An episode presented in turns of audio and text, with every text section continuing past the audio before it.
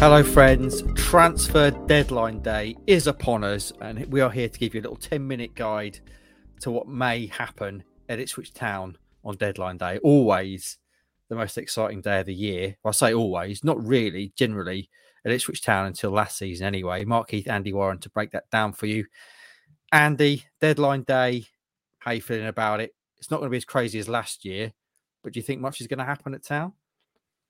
I think something will happen. Yeah, yeah. I don't think. um Yeah, it's not to It's not to be quite the same as as last year. There will have been more dramatic deadline days in Ipswich's history, but um, yeah, I think something something could well happen today. Ipswich have, are in the game. Okay, brilliant. Well, that's obviously where we're going to start. The ins so far this summer, they've seen seven new faces. Not a patch on last summer's 19, of course. Probably a lot better in terms of squad cohesion. Um, so, in terms of ins, Andy, there's been certain names we've heard all summer. Obviously, the Bersant Celina saga dragged on. That's now finished. Um, we've had the Macauley Bonne and George Hirst constant links pretty much all summer. And there was a new name that you threw into the frame this morning as well, wasn't there? So, do you want to bring us up to speed with with the names, the links, and where we are with all the latest in terms of possible ins? Let's start with George Hirst, um, who, as you say, has been discussed discussed all summer. Interest from Ipswich all summer. Uh, he's at Leicester, of course, but spent last season in League One at Portsmouth scoring goals, and those goals and his performances there are why Town were interested this summer. Um, a player that fits the system for what Kieran McKenna wants to do, but also a player a player in demand, a player that that Championship clubs were looking at at the time of recording this. It, it, he's heading to Blackburn by by all accounts. Um, not done uh, complete at this point, but very much heading that way. And Ipswich for have stayed in contact throughout the summer. Um, we understand, but they just can't offer championship championship football. That's not something Ipswich can offer. They can.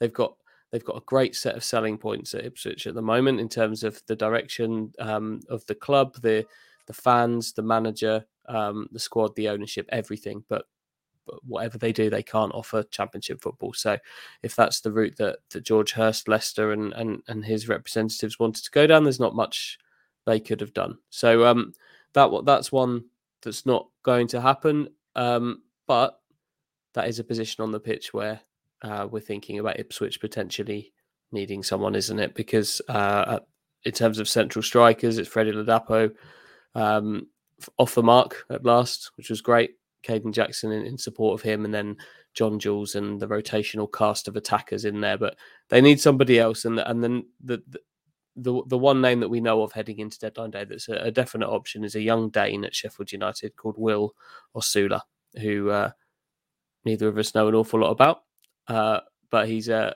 from everything I, have heard and speaking to people about him.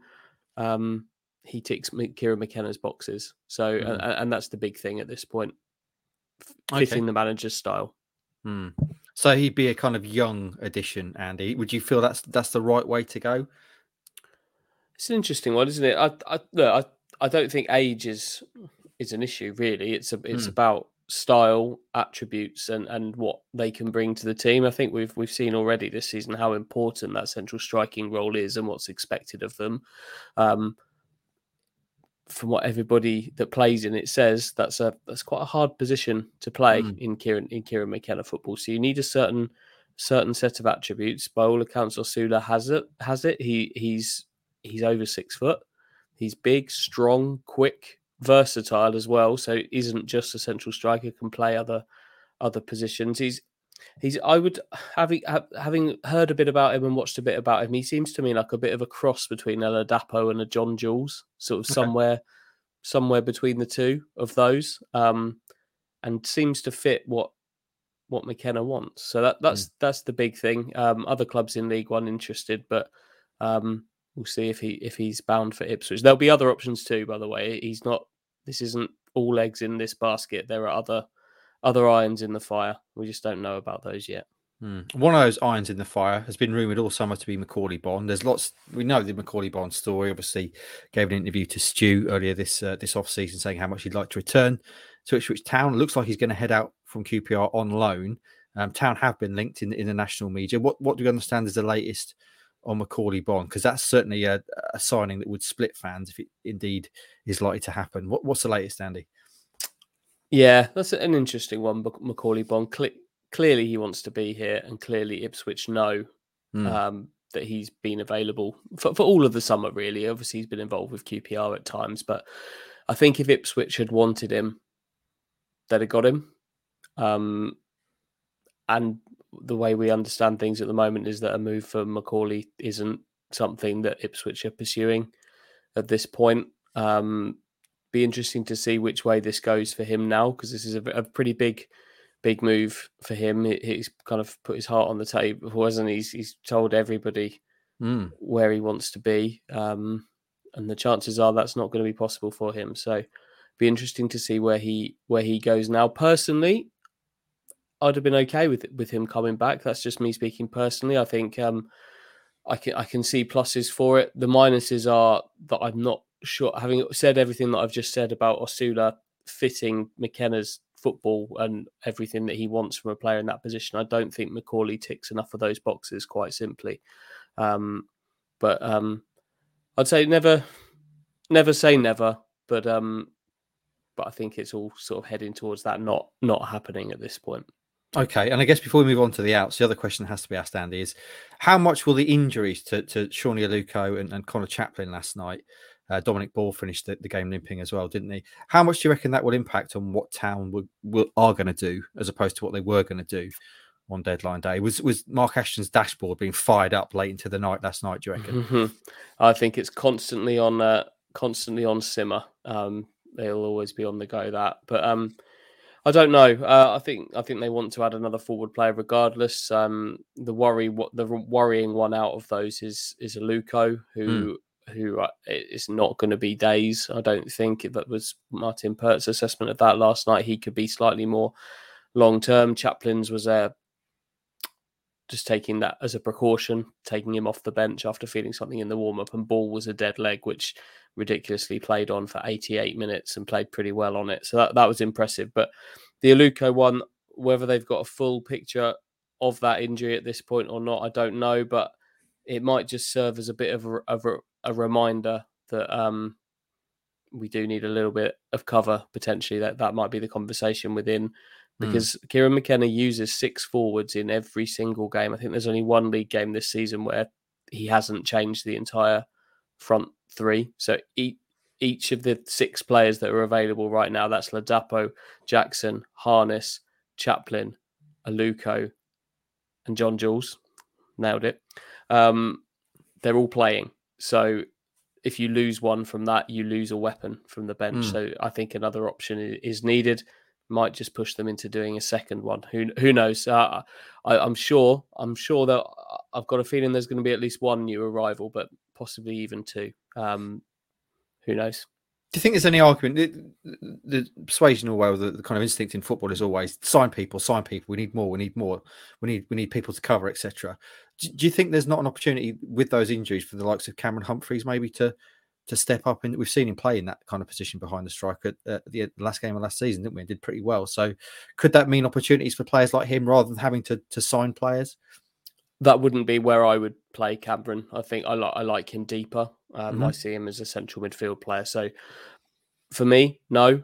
Could he could he fill in there? Yeah, of course, of course he could. But this is a team trying to win the title here and uh, win promotions. So, um, and they're and they are fortunate enough to be in a financial position to do this. So they're not nothing silly. There's not. Uh, I think McKenna's pretty happy with the group that he's got. It's not a huge squad actually now. There's, mm. there's been a load of departures, but the fact that you can use five substitutes this season just means that those attacking options are all involved. It's not like the old days of 2022 prior to May where where you could only bring three of them off the bench, and that might mean only one attacker gets on.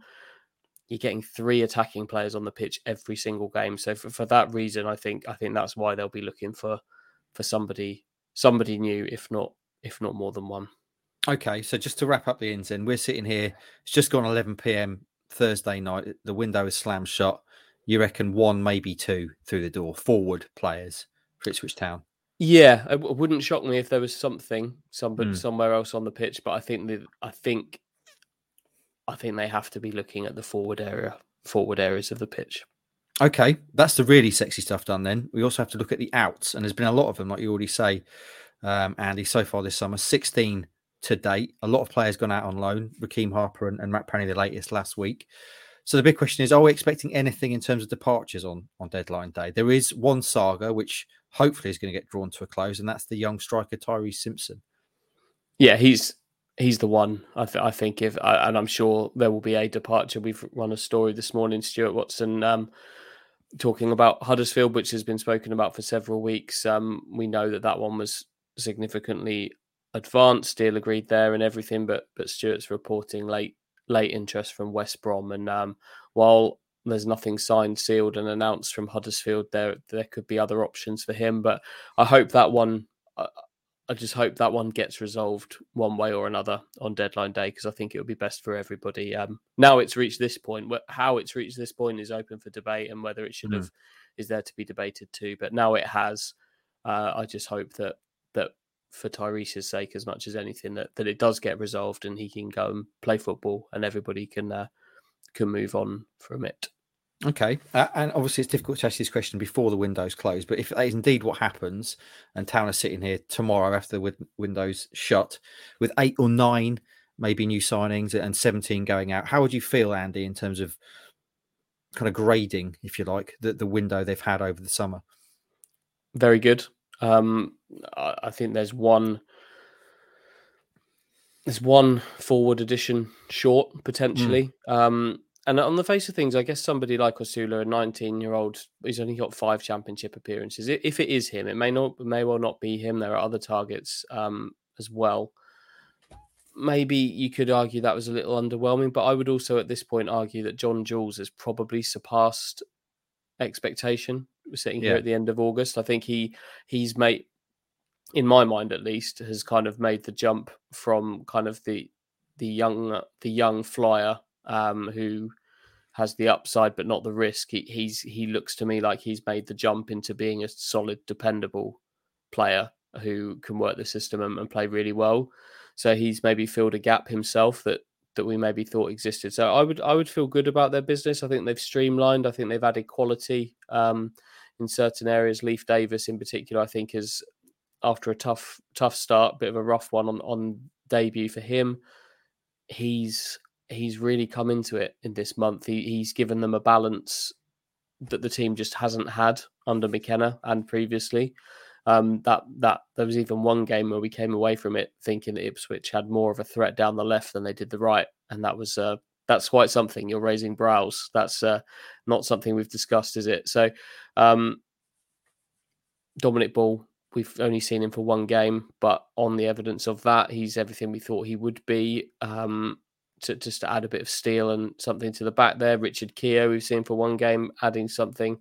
Um, and then hopefully that there was a question over Ladapo, but he's got that goal now, and hopefully that frees him up a little bit. But that I'd be happy with the squad come the end come the end of the window. Um, even if there was nothing from this point, I'd be I would be happy. Uh, I would like to see one. I would like to see one more though to bring a bit of depth, a bit more mm. depth, and um, and some quality too. Okay, well, that's the end of your. T- I said ten minutes tonight. It's about fifteen minute guide to what we think might happen on transfer deadline day at town. One or two in, and one out, we reckon. But who knows? That's the beauty of transfer deadline day, isn't it? So follow all with us. Andy and Stu are going to be working the phones as they always do on deadline day. And we'll bring you all the latest as soon as we have it. We'll also try and bring you a podcast as well after the window has closed. We will see you on the other side. From true crime to football, Brexit to Codeville. For more great podcasts from Archant, head to audioboom.com slash channel slash Archant.